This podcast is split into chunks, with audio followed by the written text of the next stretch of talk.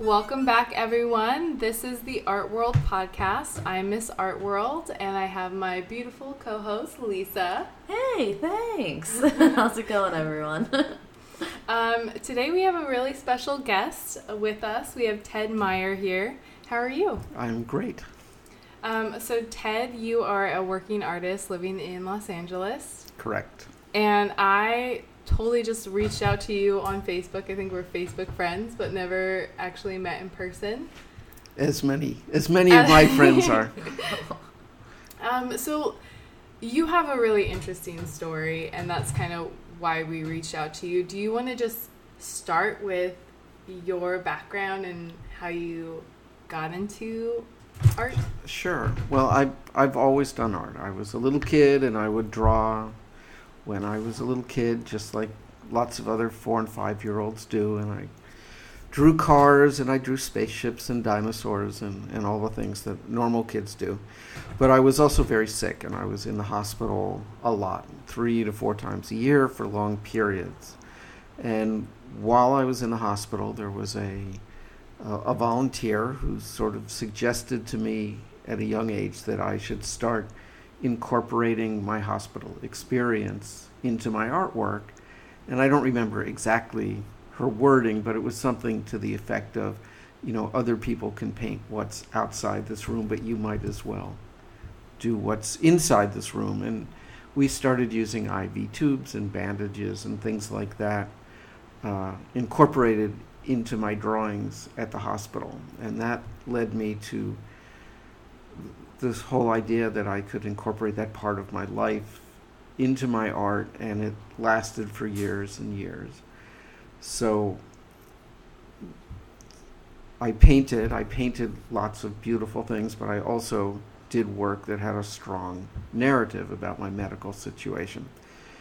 And then in my early 40s, uh, the government, the US government, your tax money at work, came up with a um, a treatment for the illness I had and basically took away all my symptoms.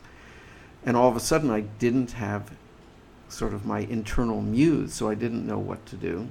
And I started doing work about other people's illnesses, uh, using scars as a jumping off. I use scars, I'd make monoprints, I paint back into them with n- narrative elements of everybody's stories, uh, how they got the scar, and then at a certain point, having had 50 or 100 stories and hearing things that went well or not well with people's medical treatment, I approached some of the medical schools in town suggesting I should work there, bringing in these stories somehow to the medical schools. And it landed up, uh, I'm, I'm based at University of Southern California at the Keck School of Medicine, and I have a whole program there that's been going on years now where I bring patient artists in to show their artwork and talk about their life experience and how their illnesses help them create artwork that would not have ever been created by a healthy person. That's fascinating. That's so interesting. Uh, when you were cured, basically, um, did you have a period of your life that you were kind of lost in your art journey? Yes. So, well, first, it's it's not a cure. It's Okay. it's just a for the last 18 years I was taking an IV every two weeks, wow. and it would give me the enzyme that I don't produce. Okay. And about a year ago, year and a half ago, they came up with an oral pill, so I take that twice a day. And that basically, it's it's sort of like a diabetic taking insulin. It just stabilizes my system to where things are not getting worse. But the one thing it did is it took away the fatigue. I had a lot of fatigue from this illness. I was always exhausted. I could have fallen asleep anywhere at any time. And once that was gone, sort of my artwork started changing and the thought that this illness would kill me was gone. So all of a sudden, I went from doing sort of sad, dark, sort of morose images to colorful images. My color palette changed, my subject matter changed to things that were much brighter and more sensual. Um, I, and I always did funny work. I always sort of dealt with the fact I was sick by doing cutesy, almost illustrative work at times. So I still kept doing that.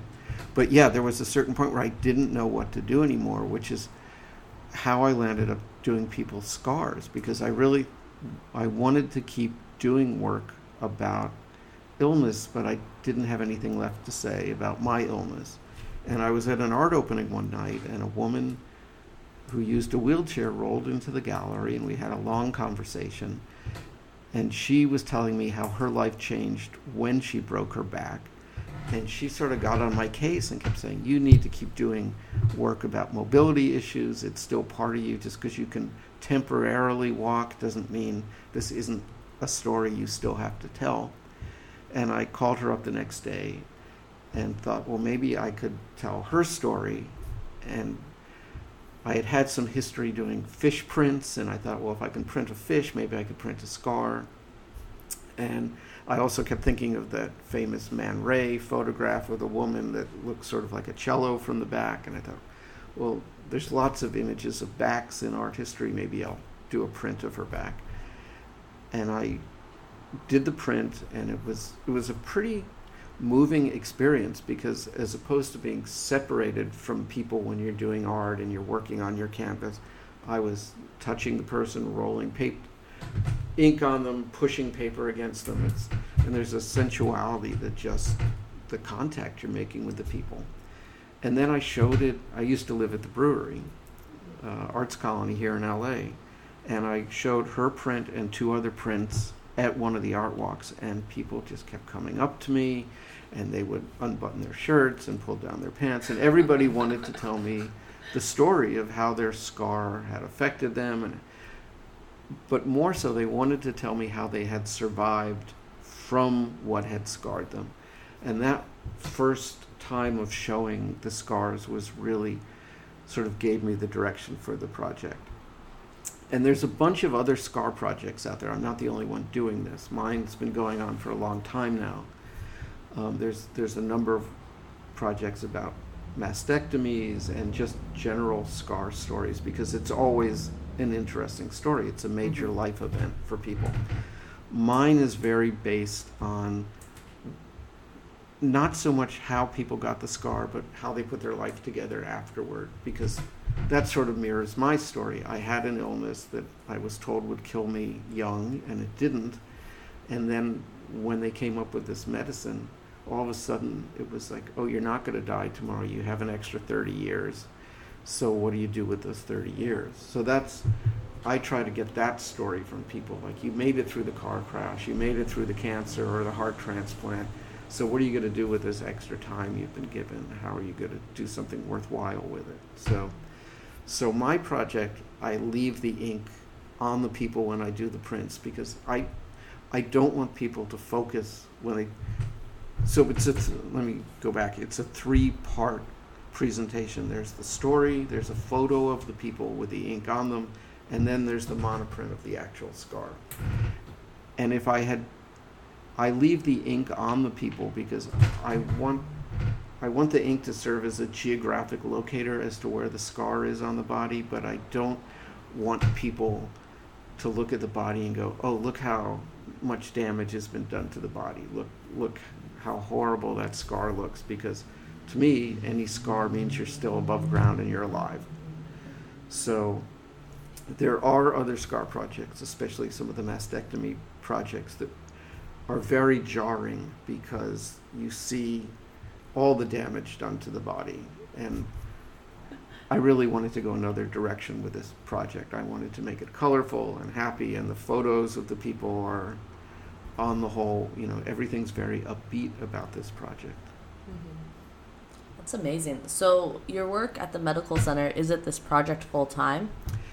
No, what I do at the medical center is I, I got in there because of the scars. Mm-hmm. That was sort of my entree into it because I had all these stories.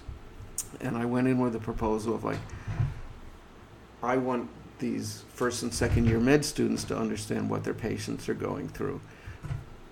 And what I landed up doing is finding a stable of a lot of artists that do work about their illnesses. hmm And I bring them in and we tie, we give them art shows. There's a gallery in the medical school at Okay. USC. And that gallery is now tied to the core curriculum of the first and second year medical students. Wow. So if the med students are studying respiratory illness, I will find an artist with cystic fibrosis or asthma that does work about the fact that they have asthma. I don't want I don't want somebody with MS doing landscapes. No. I want someone with MS doing work about the fact Yeah. that they have a neurological problem and then I show them during the neurological section of Mhm. the medical school That's thing. incredible. and and we pair the artist with usually it's the head of that department Mhm. at the med school so that the artist can give not only their life story of how the illness affects them but for me it's I keep I always go back to the fact that they make art that wouldn't have happened if they had been healthy Yeah. Like I did a lot of skeletal work when I was sick because. I was having a lot of skeletal pain, and that would have never happened if I had been healthy. So there's all this beauty that comes from illness, but then we also have the medical doctor there during the talks that I moderate, and they can answer any medical questions or bring it back into the curriculum and the conversation back in a way that sort of educates the med students. That's amazing. It Gives the med students such a full picture of the impact they have and what they're really facing, what the patient's facing. Yeah, and it's it's always interesting, I think, for them to see the effect they have. You know, I when I give lectures to med students, I always talk about the fact that, like, I had I've had several hip replacements. hmm Those doctors couldn't pick me out of a lineup, but I think about them every single day Yeah. because one of my hips is good and one was not so good when Mhm. it was done. And every time I try to tie my shoes and it it's difficult for me because I can't bend down, I think of that doctor Yeah. and how he messed up and wouldn't admit he messed up. So, you know, it's important that they might do 10 procedures a week and not think of their patients as people, Yeah. whereas the patients are always going to remember them. So it's really important for them to have a better bedside manner Mhm. And all the med schools now are, are being required to have sort of this humanistic approach and Yeah. teach bedside manner. So I my timing was right. Um, it's the only program like this in the country. So Wow. so I'm really happy, and I found great people at USC who sort of also believed it and worked on getting it funded and support me and protect me from all the politics of the school. Oh yeah. That's important. Yeah, That's really amazing work. Thank you. How um how does the medical students respond to the gallery or the artwork? Because I I'm assuming that that's kind of a different approach than they normally get to experience being in the medical school. Well, different again, different schools do it differently, and I'm starting to work with a few other schools now that don't have such full programs. At USC, there's there's there's a whole program for teaching humanism. There's certain movies they watch. There's books they they read. There's you know storytelling nights by both the doctors and the students. There's me. There's a music person. So they're kind of getting used to the fact that they can emote. You know, there's a big burnout of med students, so a lot of this is also to sort of help them understand that there's an outlet for them. And there's also, you know, a lot of med students can be very good in the first and second year because they're it's they're doing book learning Mhm. and then they get out on the floor in the third and fourth years and they have a hard time because they haven't had any experience dealing directly with patients or how to talk to them so me bringing patients in you know in the old days they would bring in an actor to sort of pretend to be a patient and i'm bringing in real patients to really talk about their their life situations Wow.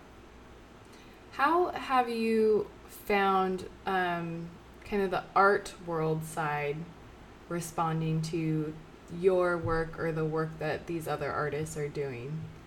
Well, so I, my standard line is nobody wants a colon reconstruction scar over their couch. So people always tell me this is like the most moving work they've ever seen, and and when whenever it's in a gallery, people love it but it doesn't really get picked up by the art world. You know, it's something. So I tend to show more in science galleries. I get I get a lot of shows in universities, but it's not something. Uh, you know that a gallery in Chinatown here is probably going to pick up and try to sell someone's scar print. Although I I think they look beautiful and they would look good there. I'm hoping eventually maybe some museum will come and buy. You know, the collection at, at some point.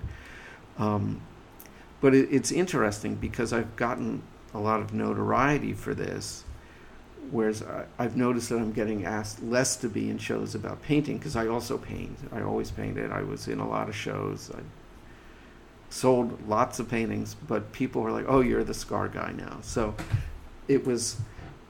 I had to really uh, come to terms with the fact that that's you know that's what took off for me, and it's given me the opportunity to go around the world and give lectures and do TED talks and Aspen seminars and and things like that that I would have never gotten even if I'd been a better selling painter. So you know you take your success where it comes, and I still paint because I like to paint, and Right. sometimes I get in shows and sometimes I don't, but I still sell a pretty good amount. So just off Facebook and Instagram. Uh, your other paintings are they still related to um, this overarching concept that you have? No, they're. Once I started feeling better, I really sort of dropped the whole idea of doing work about myself, and that's one of the, you know one of the things I talk about when I bring all these patient artists into the med school is, you know, people tend to have this view. If if you're a writer, if you're Bukowski or somebody, and you write about your life and you're a drunk and you did this and, and your life is miserable everyone's like that is the most amazing book this person really told their story but if you paint about the fact that you're in pain and you've had a hard life people are like oh i'm not sure i want to see that there's something so immediate about paintings you know and i think a lot of the artists that i show have that same problem where they don't get wall space. So that's one of the joys Mhm. of doing this to me is that I can give wall space to these people that are doing amazing work about their brain cancer or their cystic fibrosis or or something like that. But I'm not sure it's always work that is going to get shown in galleries and sold. Although some of it is exceptionally beautiful. Is there, um, I would imagine, a big correlation between how the patient artists are using art um, in the healing process? Like, is, is it coping? Is it I think it's just uh, again, it's just like if a writer did it, everybody would go, "That's Yeah. great." And when when painters do it, people seem to sort of want an explanation for it. okay? But I sort of lost track on the last question, so I'll go go back to that. When when you're sick, whether you're a writer or you're a painter or a songwriter, you become very self-centered because you only have so much energy. Being sick takes a lot of Mhm. energy. You have to think about how much energy you have for the day, how long can you paint, how long can you stand, when do you take your medicine, what, you know, all these things. So it's not unusual, the point I was getting at, it's not unusual the fact that painters paint about their conditions. Yeah. Same as a writer would, except that people accept it more Mhm. from a writer. So um, I don't know so much if people are consciously doing this. People just, like any art Yeah. form, if you're focused on the fact that you were sick, that's what's going to come out on the canvas or in your song Mhm. or your writing or, or whatever. So I think it's a pressure valve for all of us to Mhm. do and sort of emote. And we hope, just like any artist, that it tells our story to other people so they understand us more. But I don't, you know, I'm not an art therapist. I always say I'm the opposite of an art therapist because Yeah. I'm trying to teach the doctors through the art, Mhm. not the patients. You know, I'm not, I have no credential in that Yeah.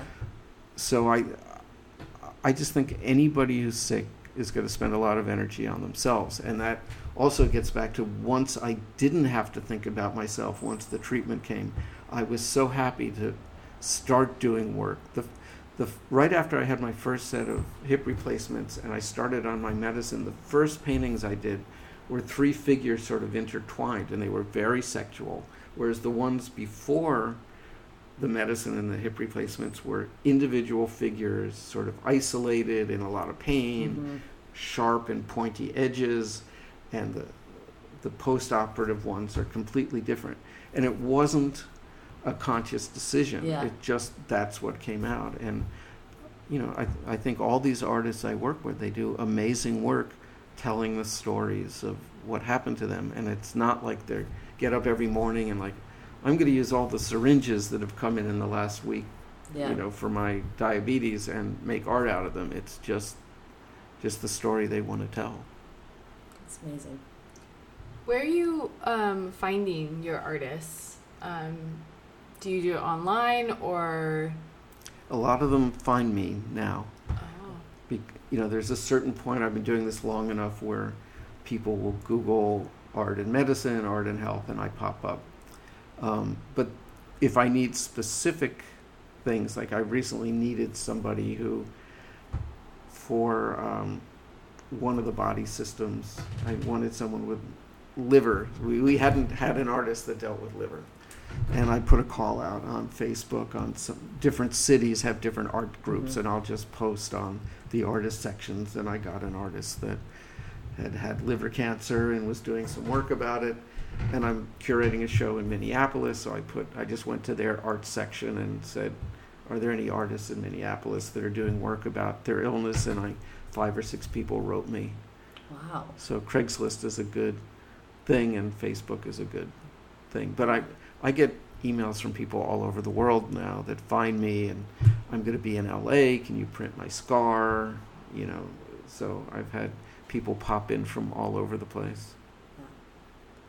do you take everyone that approaches you and says they have a scar and? Well, it depends. My basis is that it was a life altering scar. So I don't want someone. People come up to me all the time and they point to like a little scar on their hand and said, I fell off my bike when I was Yeah. five. And I really would like, you know, a heart transplant. You got bit by a shark. You know, something, something that has sort of a major story that altered your life. There's some I don't do now. I mean, I have a lot of hip replacements. I have a lot of, you know, there's a hundred and something in the collection now. Um, I'll always do veterans. I'll always do people that have had a- major life occurrence. But a lot of times it comes down to I can tell when people want it to finish the process. You know, when you have an operation, it's almost like a birthday. People remember. I was in a car accident on June 5th and I was operated on on the 6th but there's no end date to when you recuperate because you know the doctors will tell you you'll be fine in a month because the stitches are out and everything's holding together but your body might not feel healed up for a year. Yeah. and that tends to be the time when people find me. Like they've come to terms with it. They're used to looking at the scar. They they're ready to kind of put it behind them. So i can do a print and it's sort of this celebration of the end of everything they've been through so if i get the sense that somebody sort of needs it for closure i'll always do it i, I always enjoy it i always enjoy talking to the people we usually talk for about a half hour beforehand about what happened to them how they deal with it um, what good and bad was their medical experience you know Do you have a favorite um, story that went with the scar? Well, there's a couple. The first one, the the first one of the woman who told me to keep doing art about Mhm. medicine was really important to me because that, much like that, uh, the woman at the hospital who told me I should incorporate art into my drawings. It it was one of those things where even you know at five or six years old when she said it it made sense to me and when this woman said to me you need to keep doing work about mobility issues that made sense to me um, so hers is very important to me and i have a few that are very good friends that so one of them is a, a friend who had pancreatic cancer, which is almost always deadly, like 95%. And he was a very nice guy, and his girlfriend worked at a medical office, and they had just gotten an MRI machine. And she said, Would you go in and let them uh, do a test of your knees? Because you have to do so many tests to calibrate the machine before you can charge for it. And somebody was stuck in traffic who was going to do their torso, who was going to come in after him. So he said, You know what? I'm here, do my torso. And they found a tumor on his pancreas. Oh my god. And just so, just randomly, he's still alive now. Yeah. So stories like that. But I also have people who have given kidneys to people, heart transplants, people who are alive because of other people's goodness. I mean, what's what's so amazing is is how, as a group, it is the nicest, most grateful people that appreciate the fact that they're still alive, and no matter what they've been through, they just they understand they've been given a second chance and in most cases everybody's sort of figured out a way to sort of really maximize the extra time. Mhm. and that's what i like. It gets back to that story. What are you going to do with you know you've got a new heart. What are you going to do to not only honor your own life but the person who gave you the heart. And that's the story that i like that goes along with it. So we were talking about it being an art project. I i refer to it even though it's art as a now it's a documentation Mhm. project. My paintings are art i do children's books things like that that's art this is a gigantic documentation project now Have you ever reached out to someone specifically um, who has a unique scar that you want to add to the collection? you know early on when i started this i would go up to people every once in a while Mhm. if i saw they had a Yeah. big scar and realized that not everyone is ready at certain Yeah. times to talk about it so now i i don't i only take volunteers Yeah. and so I'll put a, a call out on again on Facebook Mhm. or something, and if people answer, a lot of times friends, I'll get an email saying, "Oh, my friend told me about you and thought I should contact you." Mhm. So I I find a lot of people that way, Okay. but it's you know it's since I kind of grew up in hospitals, I'm really comfortable talking about medical things. I Mhm. always say I could, when I go visit people in the hospital, I could find a gurney in the hallway and fall asleep because that was sort of how I grew up. But I know not everyone is like that, and it took me a while to learn that I can't just, hey, how'd you get the scar? How, how'd Yeah. you lose your hand? How'd you lose your finger? You know, Yeah. not not everyone wants to talk about it. Absolutely. And I was going to say also the, um, as far as favorite ones, the veteran ones, I, I was very leery of doing any veterans because I was not for the first Iraq War, and I'm, you know, I'm pretty. I found it upsetting, but I had a, my brother's son came back from Iraq and killed himself after several tours there, and I decided, well, maybe if I did some of these veterans, and I'm not explaining this well. When I was growing up in the Vietnam War, you would see the veterans coming back, and you saw what was happening to them, and you saw them on TV, and it's so sanitized now. So even though I had not served, and even though I was not sort of a pro-war person, Mhm.